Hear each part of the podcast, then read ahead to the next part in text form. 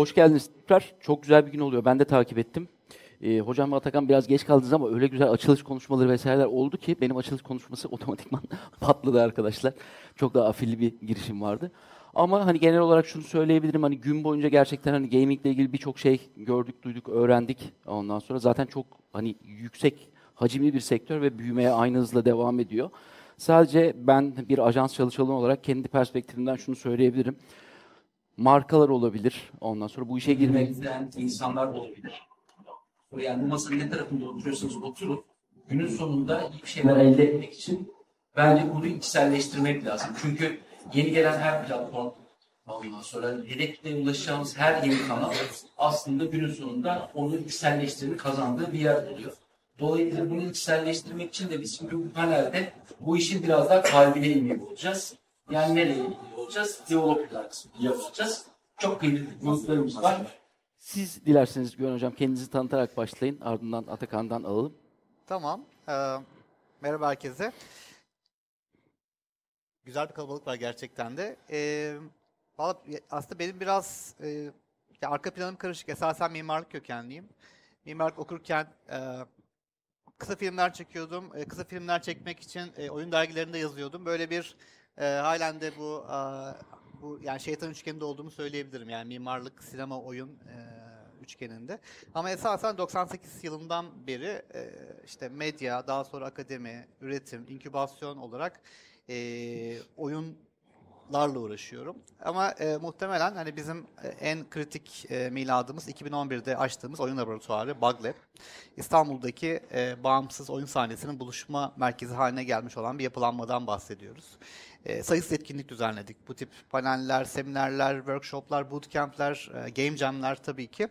Ve bu 10 yıl içinde de a, gururla e, paylaşabilirim. Türkiye'deki ilk ve tek oyun yapılanması çıktı. Bir lisans, bir master programı, bir inkübasyon merkezi ve çeşitli yeni e, bug'lar çıktı. E, ve bunların hepsini markaladık bu arada. Onu da a, ihmal etmedik. Hatta son markamız da bir e, doktora programı açmak için uğraşıyoruz. Onu, onu da e, Dr. Bug e, diyeceğiz. Diyeyim çok kısaca böyle. Hoş geldiniz tekrar. Hoş diyorum. Atakan'cığım sen Ben de hızlıca kendimden bahsedeyim. Türkiye'de ilk oyun bağımlılığı tedavisi gören kişilerden biriyim. Doktorlar da çok ne yapacağını bilmiyordu. Dolayısıyla ben de oyunlar nasıl bağımlılık yapıyor diye öğrendim o esnada. Sonrasında oyun tasarımını önce online satın aldığım kitaplarına öğrenerek başladım. 2010 yılı civarlarında sonra bah- Güven Hoca'nın demin bahsettiği 2011'deki eğitim programına seçilip oradan bir endüstriye giriş yaptım. Tekamülen yüzden fazla projede ya direkt katılımcı ya da mentor olarak yer aldım. Şu anda da Arvis Games'in hem e, kurucu ortağıyım, hem CEO'suyum hem de aynı zamanda oyun tasarımını lead ediyorum. Bununla beraber de gün ve gün büyüyen bir startup'ımız var. Eş zamanlı olarak da bazı danışmanlıklar ve aynı şekilde Güven Hoca'nın demin bahsettiği master programında da Advanced Game Design derslerini veriyorum. Yoğun bir tempo var Abi, diyebiliriz. title yazmaya kalksak 3 sayfa falan Evet olacak abi, gibi yani. çok Onun için zaten öyle. şey kısa tutmuşuz burada. Aynen. Sen de hoş geldin tekrar. Ben hemen Hoş konuya şeyle girmek istiyorum açıkçası. Zaten trendlerden neler olduğundan bittiğinden e, gün boyunca bahsedildi ama birazcık da hani bu develop kısmıyla alakalandırıp yani e, bu oyun endüstrisindeki değişimleri son yıllarda nasıl görüyorsunuz? Hatta biraz daha belki geriden alabilirsiniz. Yani çünkü sıçraya sıçraya giden bir durum var ve sürekli değişen bir şeyin içerisindesiniz. Bunlarla ilgili ne söylemek istersiniz ve siz bunları nasıl takip ediyorsunuz? Nasıl canlı kalıyorsunuz? Nasıl yani? Gerçekten çok zor falan. gözüküyor yani. Oynayarak.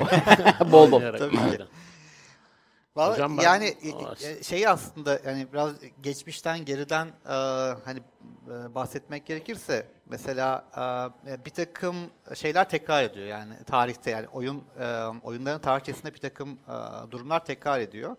Mesela e, işte 80'lerde işte Soğuk Savaş dönemi vardı ve o dönem insan e, oyunlar insanların e, kaçış noktasıydı. İşte bu e, yani bir tarafta kim hangi işte büyük güç nükleer silahlarını ateşleyecek oradaki o push to button krizi aslında oyunlara çıktı. Oyunlarda bir push to button'a dönüştü ve insanlar oyunlara kaçtı ve müthiş bir sektör doğdu yani 80'lerden. E, çok hemen yakın geleceğe gelelim. İşte bir Covid dönemi yaşadık ve Covid'de de e, belki siz de e, yani e, yani muhtemelen herkesin yani bir şekilde bir şekilde radarına girmiştir diye düşünüyorum. Ee, Ekmek yapımından Yani- sonra zaten herkes oyunlara atladı. Kesinlikle. Ya oyunların cirosu müthiş arttı. Herkes oyunlar üzerinden e, sosyalleşmeye başladı. Bir takım büyük çıkışlar oldu.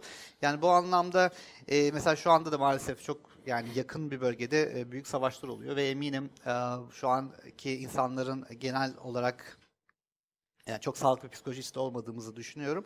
Ama bu anlamda oyun oynamaya devam ediyoruz. Çünkü biraz bir e, uzaklaşma veya e, sosyalleşme ihtiyaçlarımız var.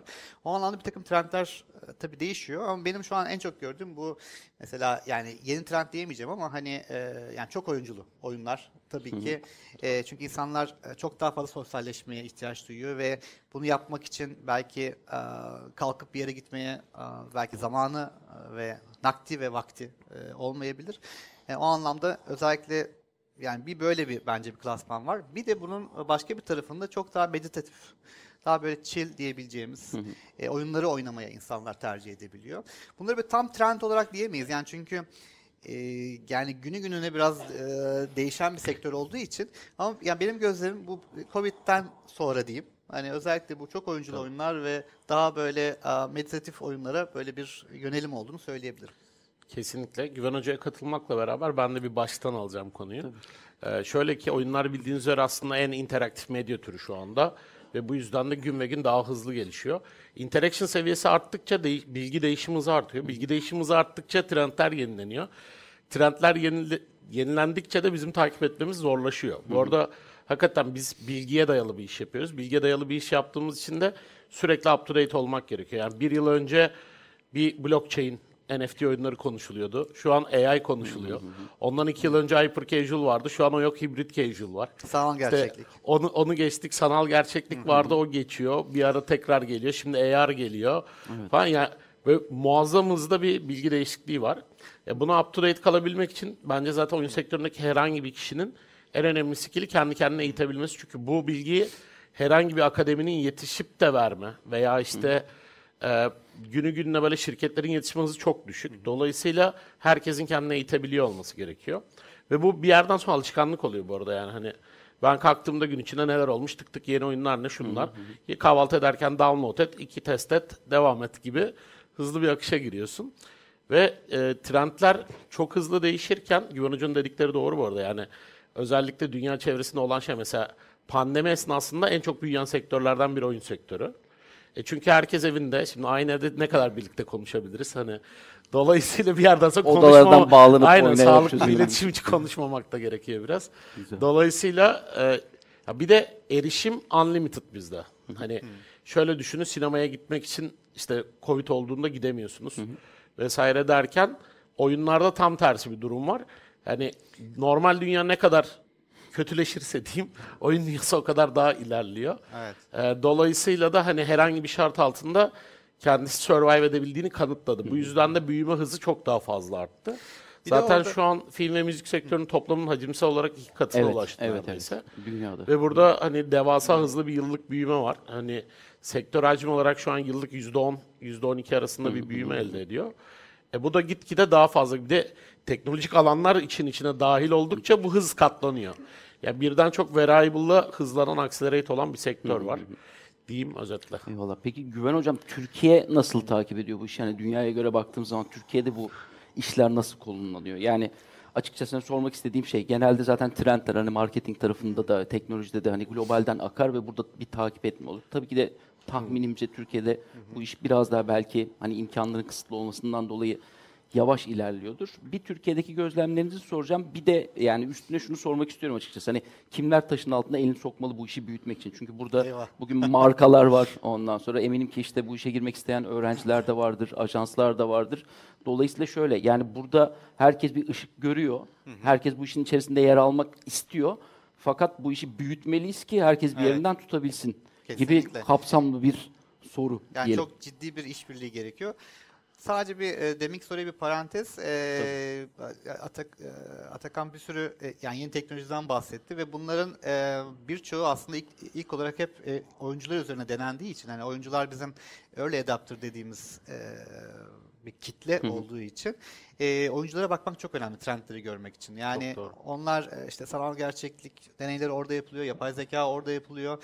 Yani or- o anlamda trendleri görmek için hani oyuncuların e, yöneldiği teknolojileri de görmek veya teknolojilerin nasıl oyuncuları e, içeri almaya çalıştığını görmek de tabii önemli.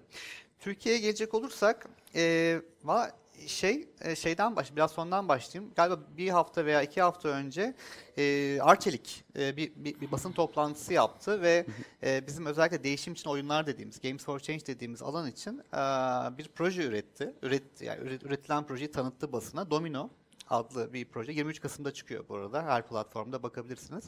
Yani artık e, markalar e, şu an yani bu tabii bir tür e, sosyal sorumluluk projesi ama e, bayağı oyun olan bir projeden bahsediyoruz. Bayağı iyi bir platformer'dan bahsediyoruz. E, markalar artık yavaş yavaş farklı şekillerde işin içine çekiliyor. E, ama e, sadece hani bir ucundan değil bayağı hani bizzat bir oyun üreterek de içine dahil olması gerektiğini düşünüyorum. Şimdi Türkiye'de e, Türkiye'de yani oyun sektörü çok iştahlı. Yani bir yani Amerikan rüyası haline geldi. İşte o müthiş genç nüfusumuz, sen hep söylediğim bir şey. E, bence mesleğini buldu. Ama bir yandan da tabii ki biz hani biraz da hani Türklük de var. Hani çok hızlı bir takım şeylere ulaşmak, Sonuca varmaya kavuşmak, sonuca varmak, köşeye dönmek tabii ki Güzellik merkezi açmaktan. Şartlarımız da ortada. Bu da anlaşılabilir bir şey. O yüzden böyle tabii ki çok iyi bir rüzgar e, yakalandı. Özellikle belki de son 7-8 yıldan bahsedebiliriz. İşte hep aynı şeyleri söylemeye gerek yok ama işte unicornlar, exitler, e, yatırımlar havalarda uçuşuyor. Ha, bunlar doğru tabii ki. Birçok e, firma bunlardan faydalanıyor ama şu an biraz e, rüzgar değişti. Yani daha doğrusu dünyada da genel bir resesyon var. Çünkü tüm kartlar yeniden dağıtıldı. İşte Microsoft e, Blizzard'ı aldı, o öbürünü satın aldı derken yani çok o büyük firmaların e, el değiştirmesi tabii ki e, birçok başka e, yani tabanını da etkiliyor. Tabii ki oradaki o kelebek etkisi buraya daha böyle biraz büyük bir dalga gibi dalga olarak gelebiliyor haliyle. E, yine de ben e, pozitif görüyorum çünkü bir dönem bizim özellikle çıkış yaptığımız bir alan vardı işte çok küçük oyunlar hyper casual dediğimiz çok böyle hani tek mekaniğe dayanan tek böyle taple oynadığımız oyunlar vardı. O çok iyi bir aslında bir böyle bir base oluşturdu. Hani hem e, tüketici için hem üretici için. E, şimdi or- oradan çıkıyoruz artık ve artık daha çok yani bizim daha hani oyun e, Oyun dediğimiz daha e, yani mobilde de olsa e, PC tarafında da olsa konsolda da olsa e, IP'si olan yani kendi Fikri e, mülkiyet. fikri mülkiyeti, kimliği olan projelerin çıktığını görüyoruz. Ben hatta buna böyle Rise of Indies diye bir dönem dedim. Yani bağımsız oyunların e, çıkışı, yükselişi e, diyebiliriz. Ben o anlamda biraz e, iyimserim. Ha, e, halen tabii bu projelerin e, buluştuğu hani yatırımcı, dağıtımcı e, eksik. Daha, daha o parçaları henüz birleştiremedik. Yani birleşenler var, birleşmeyenler var. E, çok zorlandığımız bir konu. İşte bu noktada ne yapılabilir? Bir de onu sormuştunuz. Atakan'ın bir takım fikirleri var muhtemelen. Yani- Atakan evet var bir şeyler geliyor yani oradan. şöyle, böyle. yani bunun e, tabii ki hani bunun çok iyi örnekleri var. İşte Kanada, Güney Kore hep söylenen şeyler. Bir devlet politikası haline gelmesi gerekiyor. Yani devletin kesinlikle çok daha dahil olması gerekiyor. Bu arada oluyor. Mesela bir işin valisi çok Tabii. bununla uğraşıyor. Bir oyun kümelenmesi açtı. COSGAP'teki bir takım e, teşvikler değişti. İşte tekmerler açılıyor oyun dikeyinde. İşte bizim mesela Bug'la bir tekmer ilk e, oyun dikeyinde şu an burası tekmer olacak. Çok güzel. Bunların tabii ki artması gerekiyor ama bir yandan da o e, sıcak paraya yani prodüksiyon parasına da e, ulaşmanın çok ötelenmediği süreçlerin başlaması gerekiyor. Atakan bizzat bir fiil uğraştığı için bir topu ona atayım. Olur hocam. Ya günlük olarak aslında Güven Hoca'nın dediği gibi IP bazlı oyunlardan ilerliyoruz. Mesela bizim de şu an gittiğimiz rota bu. İşte 4 yıl önce çıktı, yani 3 yıl önce çıktığımız bir globalde bilinen kutu oyunumuz var. Bu kutu oyunun evreni gitgide genişledi, insanlar daha çok istedi derken şu an dijital bir mobil versiyonu geliyor. Ondan sonra peşine diğer platformlar gelecek gibi. IP bazlı biraz daha Güven Hoca'nın dediği gibi hani bir fikri mülkiyet altında hareket edebilecek farklı oyun tiplerini barındırıyor. Ben de baştan soruya ge- gelecek olursam Türkiye gerçekten rising star konumunda. Çünkü dinamik hızlı bir iş gücü var. Ya çalışkan bir ülkeyiz günün sonunda. Hani e, şartlarımız o kadar iyi mi tartışılır tabii ki herkesin görüşü farklıdır ama gerçekten bir yandan da oyunlarla eğlenen bir ülkeyiz. Ya Böyle genç bir nüfus, şey talep, talep çok fazla. Tabii inanılmaz yani. Şu an oyun yapım yaşı ilkokullara falan inmiş durumda. Hani yani lisede oyununu yayınlayıp para kazanan öğrenciler var. Hani yatırım alamıyorlar çünkü yaşı tutmuyor falan. Böyle case'lerle karşılaşıyoruz. Hani Dünyada bunlar hayal bu arada. Yani dünyanın her yerinde bir şeyler yapmaya çalışanlar var ama gerçekten Türkiye bu anlamda birçok şeyle rising star oldu. Güven Hoca'nın bahsettiği gibi unicornlar şunlar bunların exit'leriyle beraber inşallah biz de bir unicorn olma yoluna emin adımlarla gidiyoruz. hani unicorncuk daha neyse. Ee, o, ya o yolda giderken şöyle bir şey var. Hem bunlar hem de mesela şey deniyor. Helsinki işte 2013-2014 civarlarında dünyadaki en iyi böyle capital yerlerden biriydi oyun yapımı olarak. Çünkü Finlandiyalılar da çok hızlı evrilip çok hızlı oyun yapmaya başlamışlardı. Şimdi mesela İstanbul is the New Helsinki deniyor yurt dışında da. Dolayısıyla bizim girdiğimiz her stage'de gitgide büyüyoruz. Aslında Türkiye'nin o ilk baştaki exitleri vesaire derken bunlar daha starttı. Asıl şimdi daha büyük stage'lere ve farklı platformlara girip cross platformlaşmaya doğru gidiyoruz.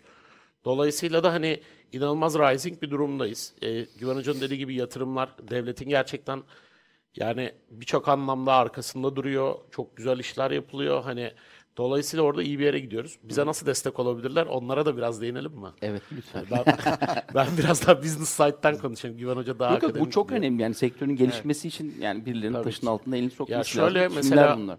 Şimdi yurt Senin dışında gözünde. sayısız fuar vesaire oluyor.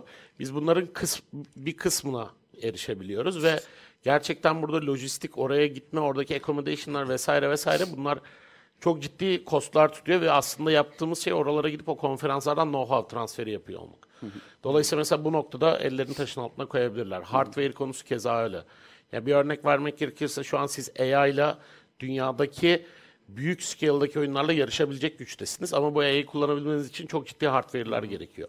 Bu hardware'larda aynı destek söz konusu olabilir. Ondan sonra özellikle genç arkadaşların daha farklı e, ihtiyaçları olabilir. İşte ya örneğin normal yaşamsal giderler vesaire e, konuları yaşanabilir. Ya sponsorluk için Deniz Derya bir alan.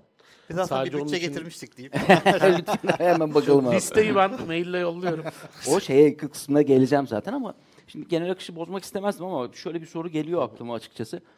Yani şimdi gerçekten de büyüyen bir sektör diyoruz. Gerçekten iştah açıcı. Ondan sonra her açısından. Hatta az önce bir tane örnek verdin ya lisede işte yayınlayıp işte para kazanan insanlar var. Burada çok fazla genç de görüyorum bu işe girmek isteyen. Sadece şöyle küçük bir parantez açalım. Çok eğlenceli gözüküyor ama çok ciddi anladığım kadarıyla. Çünkü şeyde söylemekte beis görmüyorum. Ben normalde bugün buraya moderatör olarak geldiğimde bu işin daha hani marketing reklam kısmı diye düşünüyordum.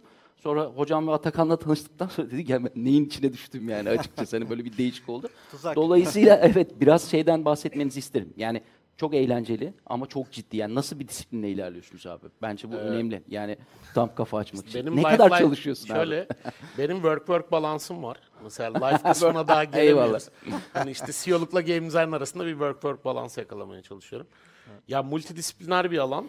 En azından 5-6 alanı çok hakim olmanız gerekiyor. ve dolayısıyla hakikaten oyun yapımı diğer birçok şeyden çok daha zor. Çünkü interaktif bir şey ve fanı elde edip etmediğinizi her an test edip çok hızlı hareket etmeniz gerekiyor. Ki o eğlence dediğimiz unsur hala böyle ya insan şöyle eğlenir diye garantili bir şey yok. Her zaman değişiyor. Demin bahsettiğim gibi trendlere göre değişiyor. 6 ay önce eğlendiğin şeyle şu an eğlenmeyebiliyorsun falan gibi. Dolayısıyla hem project ediyorsun, projection'a göre yolda bir şeyleri düzeltiyorsun. Hem de aldığın feedbacklerle hızlı iteration'lar yapıp ona uyum sağlamaya çalışıyorsun. Dolayısıyla günün sonunda ulaşmak istediğin yere giderken muazzam bir zorluk var. Ama ulaştıktan sonra da hani o hakikaten paha biçilemez de bir keyif. Yani Ve para.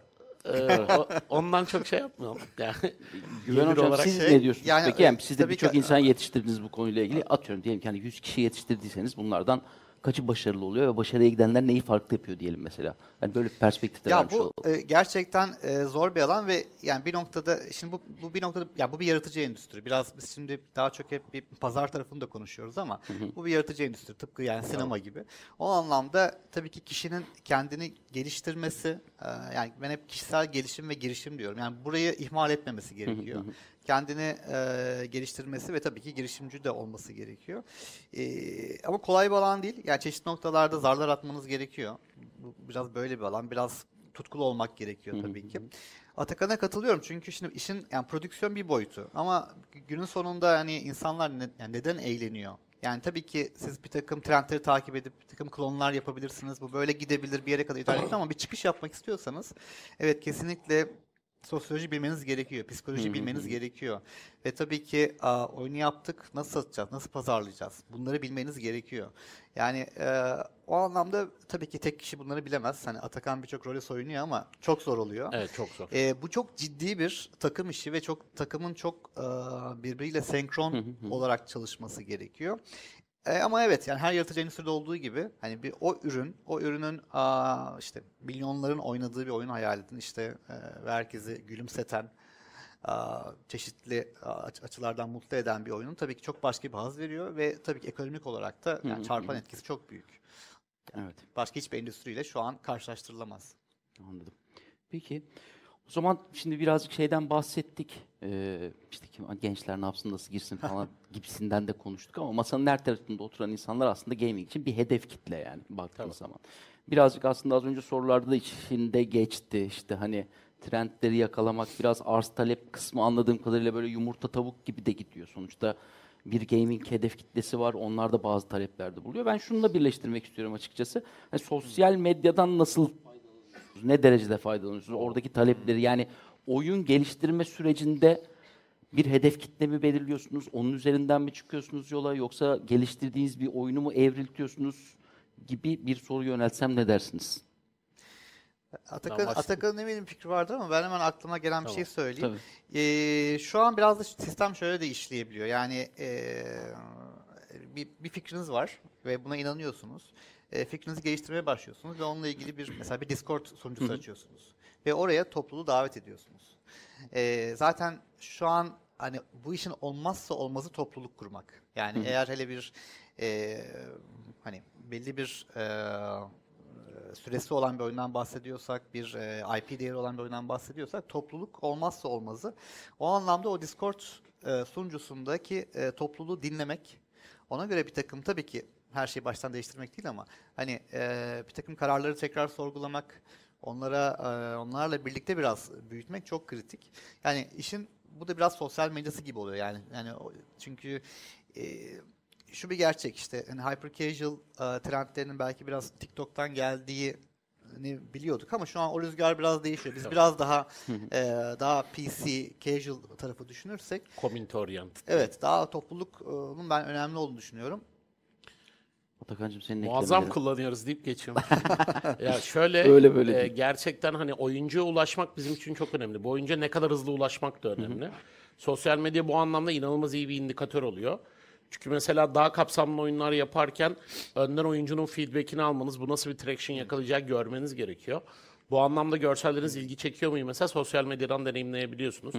Bununla ilgili feedback topluyorsunuz. Onu geliştirme sürecine inanılmaz katkı sağlıyor. Bu arada bence Discord da artık bir sosyal mecra sayılır yani hani e, şey gibi aynı Instagram vesaire gibi. Mesela Discord anlamında Güven Hoca'nın dediği gibi topluluğun bir araya gelmesi çok önemli. Ve aslında bu topluluktan gelişen inanılmaz oyunlar çıkıyor. ya buna çok fazla örnek verebilirim işte Slay the Spire var. Oyun başta çıktığında çok kötü topluluğu dinleyerek muazzam bir yere götürüyorlar. Ondan sonra biz de aynı şeyi yapıyoruz. Mesela şu anda da bizim testlerimiz esnasında destek olan insanlar var. Onları dinliyoruz, ilerletiyoruz gibi düşün. Dolayısıyla sosyal medyanın bizim için yani sosyal medya ve topluluğun inanılmaz bir önemi oluyor. Ama bi- biraz daha çok klasik ilerlemiyor. Bence hani Tabii, mesela Discord olabilir işte e, influencer, YouTuber hani onların getirdiği bir takım datalar olabilir. Tabii onlar Yani da daha da Yine çoklu ve dinamik bir Evet şekilde yani ilerliyor. sadece hani Twitter, Instagram, Facebook ki oradan biraz data e, da artık çok alamayabiliyorsunuz veya güvenilir olmayabiliyor. Bir de o da var yani özellikle Twitter'ın son dönemi. Evet. Yani o yüzden hani daha biraz daha e, nasıl diyeyim daha böyle o sıcak dataya ulaşmak için hani daha çok oyuncuyla bizzat temas ettiğiniz alanlar çok daha aslında değerli. Ki daha böyle gelişim alanından işte hatta oyun hayata geçtikten sonra işte oynanmasıyla birlikte bu sayede de aslında çok etkileşimli bir alan oluşuyor. Sürekli hedef kitleyle bir haşır neşir durum var ve hatta bunu işte kitle hareketlerine falan kadar bağlanabiliyor. Artı hani markaları da biraz daha cezbedecek bir konu olduğunu düşünüyorum. Yani sadece markalar olarak düşünmeyelim de hani genel perspektiften. Aynı zamanda yani bir, bir davranışsal ölçümlemelere de elverişli bir alan olduğunu söylüyoruz oyunun. Ya, Yani neredeyse. bununla ilgili hani aklında örnekler veya eklemek istediğin şeyler Ya var mı? Tabii ki bir de deminki şey hedef kitle gerçekten bizim için çok önemli bir unsur oluyor. Biz bu oyunu kime yapıyoruz, kim oynayacak, ne kadar süre hayatta kalacak bu oyun.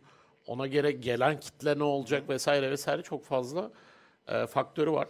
Bununla beraber de sorduğun soru gerçekten hani oyunlar insanların en çok interaktif olarak içinde bulundukları alan olduğu için e, gerçekten kitlelerin trendleri ve alışkanlıklarını değiştirme üzerinde muazzam bir etkisi oluyor. E, buna bir örnek vermek gerekirse de işte mesela blockchain oyunları biraz daha casual kitleyi o alana evirmek için, convert etmek için ortaya çıkmış oyunlardan diyebiliriz. İşte bazı oyun türleri var. Gerçekten ya bu arada chicken egg durumu sürekli ol- yaşanan bir şey. Hani bazen de kitleler bir şey istiyor ve oyun şirketleri ona göre davranıyor. Ama dediğin gibi yani burada kitleleri yönlendirmek, alışkanlıkları değiştirmek için en kuvvetli alanlardan bir tanesi oyun sektörü. Ya burada şey örneği de var. Hani biliyorsunuz zamanında işte Hollywood Amerika için şeydi. Hani e, kendi kültürünü diğer ülkelerde yaymasına yardımcı olan bir araçtı ya artık. Hani yeni Hollywood işte oyunlar aslında öyle bir gerçek var ve burada da inanılmaz bir e, yönlendirme de yaşanabiliyor. Hani manipülasyon demeyeyim o çok farklı bir şey ama gerçekten bir yere doğru bir gidiş yaşanabiliyor. Mesela demek ki PUBG örneği güzel bir örnekti. Hani Evet. işte Tefal unutmayacağız. Çok eğlenceliydi hakikaten. Bir daha bakacağım. Tefal'de bayağı iyi. Ben hiç tahmin etmezdim. Abi her şeyi düşünüyor işte. Tefal. Kesinlikle ya PUBG'yi yapanlar günün sonunda şey demiyor ya bir tava koyalım da bir gün Tefal gelir inşallah demiyor ama hani e, orada oyun oyunların içindeki unsurlar bu şekilde çok fazla kullanılabiliyor. İşte FIFA'daki billboardlar da bunun bir unsuru. Yarış oyunlarındaki başka şeylerde radyolar bile girebiliyor yani. Öyle çok inanılmaz kapsamlı bir alan var. Yani şeyde de çok ciddi ölçümlemeler yapılabiliyor mesela. Çok fazla akademik araştırma var. Mesela özellikle oyunların bizim işte bu e, test aşamasında yani işte yani beta testi dediğimiz e, dönemlerde oyuncular nerede takılıyor, e, nerede ne kadar vakit harcıyor. Hatta bir de özellikle bir takım e, işte ekstra teknolojiler kullanılırsa işte, işte eye tracker hani nereye bakıyor, işte nabız, tansiyonu falan yani birçok şeye bakılabilen e, gerçekten hani çok e, böyle çok nokta vuruş datalar toplanabiliyor. Ve buna, buna göre de yeni davranış modelleri çıkarılabiliyor. Hocam ben KVKK davası şu an yemek istemiyorum. Gerçekten. yok Yok. bunlar yapılıyor diye duyuyoruz Tabii, falan. aynen. Duyuyor. Bir arkadaşımız Aynen, yapmış, bir data arkadaş toplamış yapmış. bir Yani arkadaşımız. Tansiyon datası. Ya şöyle bir şey var. Gerçekten bu arada Güven Hoca'nın dediği gibi data traction en yüksek yapıldığı alanlardan bir tanesi. Ama bunu biz gerçekten oyuncunun e, tecrübesini iyileştirmek için yapıyoruz aslında. Çünkü şöyle bir şey var ya birimiz çok iyi oyun oynuyor, birimiz çok kötü oyun oynuyor ve bu oyunun bunu sürekli balanslaması gerekiyor. Burada da dynamic difficulty adjustment dediğimiz konular devreye giriyor. Dolayısıyla birçok şeyi takip etmemiz gerekiyor. Yoksa biz de korku oyunlarının insanların kalp krizi geçirmesini istemiyoruz yani. Evet, tabii. Nabız datasını ne? Seviniriz. Peki biraz markalara doğru geldik sanki gibi hissediyorum açıkçası Getirelim işte. artık. Aynen hedef kitledir şudur budur derken. Ondan sonra yani birazcık böyle markalarla yaptığınız işbirliklerinden bahsetmenizi isteyeceğim ama yani genel perspektiften alalım gene. Hani e, development aşamasında birliktelik yaptıklarınız olabilir veya daha sonradan üzerine eklenmiş olabilir. Yani bu deneyimlerinizden bize biraz bahseder misiniz? Hani e, başarılı olanlar, fail edenler marka ismi vermeden söyleyebiliriz diye düşünüyorum yani. Valla ben e, şey biz tabii şimdi biz yani, yani bir eğitim kurumuyuz ve birçok developer yetiştiriyoruz e, işte e, tasarımcı yetiştiriyoruz. Biz bizim tabii markalarla bir araya gelme şeklimiz biraz daha farklı olabiliyor. Yani demin bahsettiğim gibi markalar artı STK'lar ile bir araya gelip bu e, bahsettiğim işte değişim için oyunlar, e, ciddi oyunlar dediğimiz e, alanlara yönelik oyunların üretilmesi noktasında e, biz biraz daha fazla bir araya geliyoruz. Bu e, eskiden biraz daha niş bir alandı. Yani değişim için oyunlar, ciddi oyunlar. Ama şu an dünyanın geldiği noktadan dolayı yani müthiş bir distopya içindeyiz. Çok fazla sorun var. O yüzden e, değişim için oyunlar çok daha böyle bir ana akım, e, bir e, öyle bir eksene doğru girmeye başladı. E, keza e, bu anlamda e, tabii ki e, değişim için oyunlar kısmında e, o toplumsal sorunları bilmek veya global sorunları anlamak için STK'lar ve işin uzmanlarıyla oyun geliştirenleri bir araya getiriyoruz. Bunu tabii ki markalar destekliyor. E, yine işte bizim ciddi oyunlar dediğimiz mesleki eğitim oyunları, işte Covid sonrası herkes uzaktan eğitim yapmak istiyor. Birçok endüstri buna girişiyor. İşte a, otomotiv sektöründen tutun, işte tabii ki sağlık sektörüne kadar özellikle. E, bir de işin bu tarafında da bu sefer daha a, işte hastane veya işte çeşitli araba markaları vesaire hani bunlarla çok daha bir araya gelebiliyorsunuz ve e, ama onlarla olan süreçlerimiz daha çok hep birlikte çalışma üzerine. Yani bize bir, bir brief verip bunu yapalım. Ee, en azından Baştan beraber. en azından biz yaratarak. öyle Ha. tercih etmiyoruz. Kesinlikle hani konuyu anlamak ve bir fiil hani oradan bir ekiple çalışarak ilerletmeyi tercih ediyoruz. Ee, hani bizim tarafımızda biraz daha hani ben biraz daha e, hani eğitim Ciddi tarafı oyunlar ciddi oyunlar, değişim için oyunlardan bahsetmiş olayım. Sen daha e, tüketici tarafından Fun Games. şöyle yani markalarla oyunların buluştuğu birkaç model olabiliyor. Süre mi bitiyor? Ha, süremiz bitiyormuş galiba. bitiyormuş. O Bitti zaman mi? Kalk. Atakan'ın bu sözleriyle ufak ufak şey yapalım. Yarım bırakmayalım en azından. Tamam. Ee, süper. Ee, şöyle ki hani markalarla oyunlar birkaç noktada buluşabiliyor. İşte oyun yapılır, üstüne bir marka gelir. Demin gördüğünüz gibi tefal branding gibi bir şey yaşanabilir. İşte ya da e, oyunun tecrübesine dahil olunur. Oyunun tasarım aşamasından girilir ve gerçekten orada kullanıcı alışkanlığını değiştirmeye yönelik bir reklam yapılabilir. Ya biz bu modelin çok daha iyi olduğunu düşünüyoruz. Çünkü oyuncu tecrübesinin içine yedirilmiş oluyor ve buna göre tasarlanıyor. Mesela biz de bir oyun tasarlarken işte ortağımız Simon'la beraber marketing ekibiyle baştan giriyoruz. İşte bir oyun tecrübe yaratacağı zaman nasıl bir value yaratıyor, nasıl bir katma değerle bu oyuncuların tecrübesini iyileştiriyor diye bakıyoruz. Burada markalar da bu noktada girmeyi başarırlarsa zaten onun içine dahil olup inanılmaz bir değer ve unutulmaz bir anı yaratma şansı buluyorlar. E, Onu yarattıktan sonra o brandin elde edeceği yer kişide daha personalized ve daha öne çıkmış bir şey oluyor. Öyle düşünebilirsiniz. Bunun haricinde de bazı modeller daha var. İşte mesela Samsung'la Hearthstone'un buluştuğu bir model var. Oyunda bir tane kart arkası var. O sadece Samsung kullananlara özel var. Hatta bazen turnuva özelinde bile yapılabiliyor bunlar gibi gibi düşünün. Aslında Böyle son- birkaç modelle Evet. kullanılabiliyor. Yani son panelde de denmişti aslında çok daha markaların oyuncu olması gerekiyor ve oyuna dahil olması gerekiyor. Evet. Yani çok böyle mesafeli değil de bizzat hani hem üretim kısmında hem e, bizzat o e, deneyimi anlaması için oynaması gerekiyor. onu Yani da mesela- içselleştirmesi Evet, gerekiyor yine. kesinlikle o çok kritik bir durum. Ya. Peki çok teşekkür ederim. Son sözleriniz Biz var mı? teşekkür Söylemek istediğiniz bir mesajınız genel hedef kitleye diyeyim. Hemen e, Öyle demin dediğim kapatalım. gibi yani markaların dahil olması için bence çok daha e, oyunu anlaması gerekiyor, oynaması gerekiyor, e, işte o kitleleri anlaması gerekiyor. Bu da ancak oynayarak olabilir. oynayarak olabilir diye düşünüyorum. Beraberinde de oyun tasarımcılarından da yardım almayı unutmasınlar. Özellikle fikir aşamasında. Eyvallah. Çünkü biz böyle bir Evet. advertisement game düşündük alın dediğinizde şey oluyor böyle. Abi o bir 10 yıl geri kaldı ama hani yeni trendler şöyleydi O falan bir diye bir spot durum bulmak oluşuyor. lazım. Aynen. Aynen. Peki çok teşekkürler teşekkür için. Teşekkür ederiz. Game over diyeyim ben de. Öyle Çok çok teşekkür ediyoruz. Ağzınıza sağlık. Ee, efendim kapanış konuşması için e, Cüneyt Devrim'i sahneye davet etmek istiyorum. Son birkaç Efendim çok teşekkürler. Ee, yani herkesin ayağına sağlık. Çok teşekkür ediyoruz herkese geldiği için. IAB olarak hani e, sektördeki en önemli görevlerimizden bir tanesi hani gelişen konularda sektörü bilgilendirebiliyor olmak, bunların e, konuşulabilmesini sağlamak. E, o yüzden de gerçekten herkese geldiği için çok teşekkür ediyorum. Portumaya sponsorluğu için. Mustafa Bey burada lütfen e, Startgate'in bu arada e, kurucusu ve bize ev sahipliği yaptığınız için de çok teşekkür ediyorum gerçekten. E, çünkü bu sponsorlarımız olmazsa biz de bu etkinlikleri bir dernek olarak yapmakta zorlanıyoruz. O yüzden tekrar herkese ayağına sağlık, konuşanların ağızlarına sağlık diyorum. Teşekkür ederim.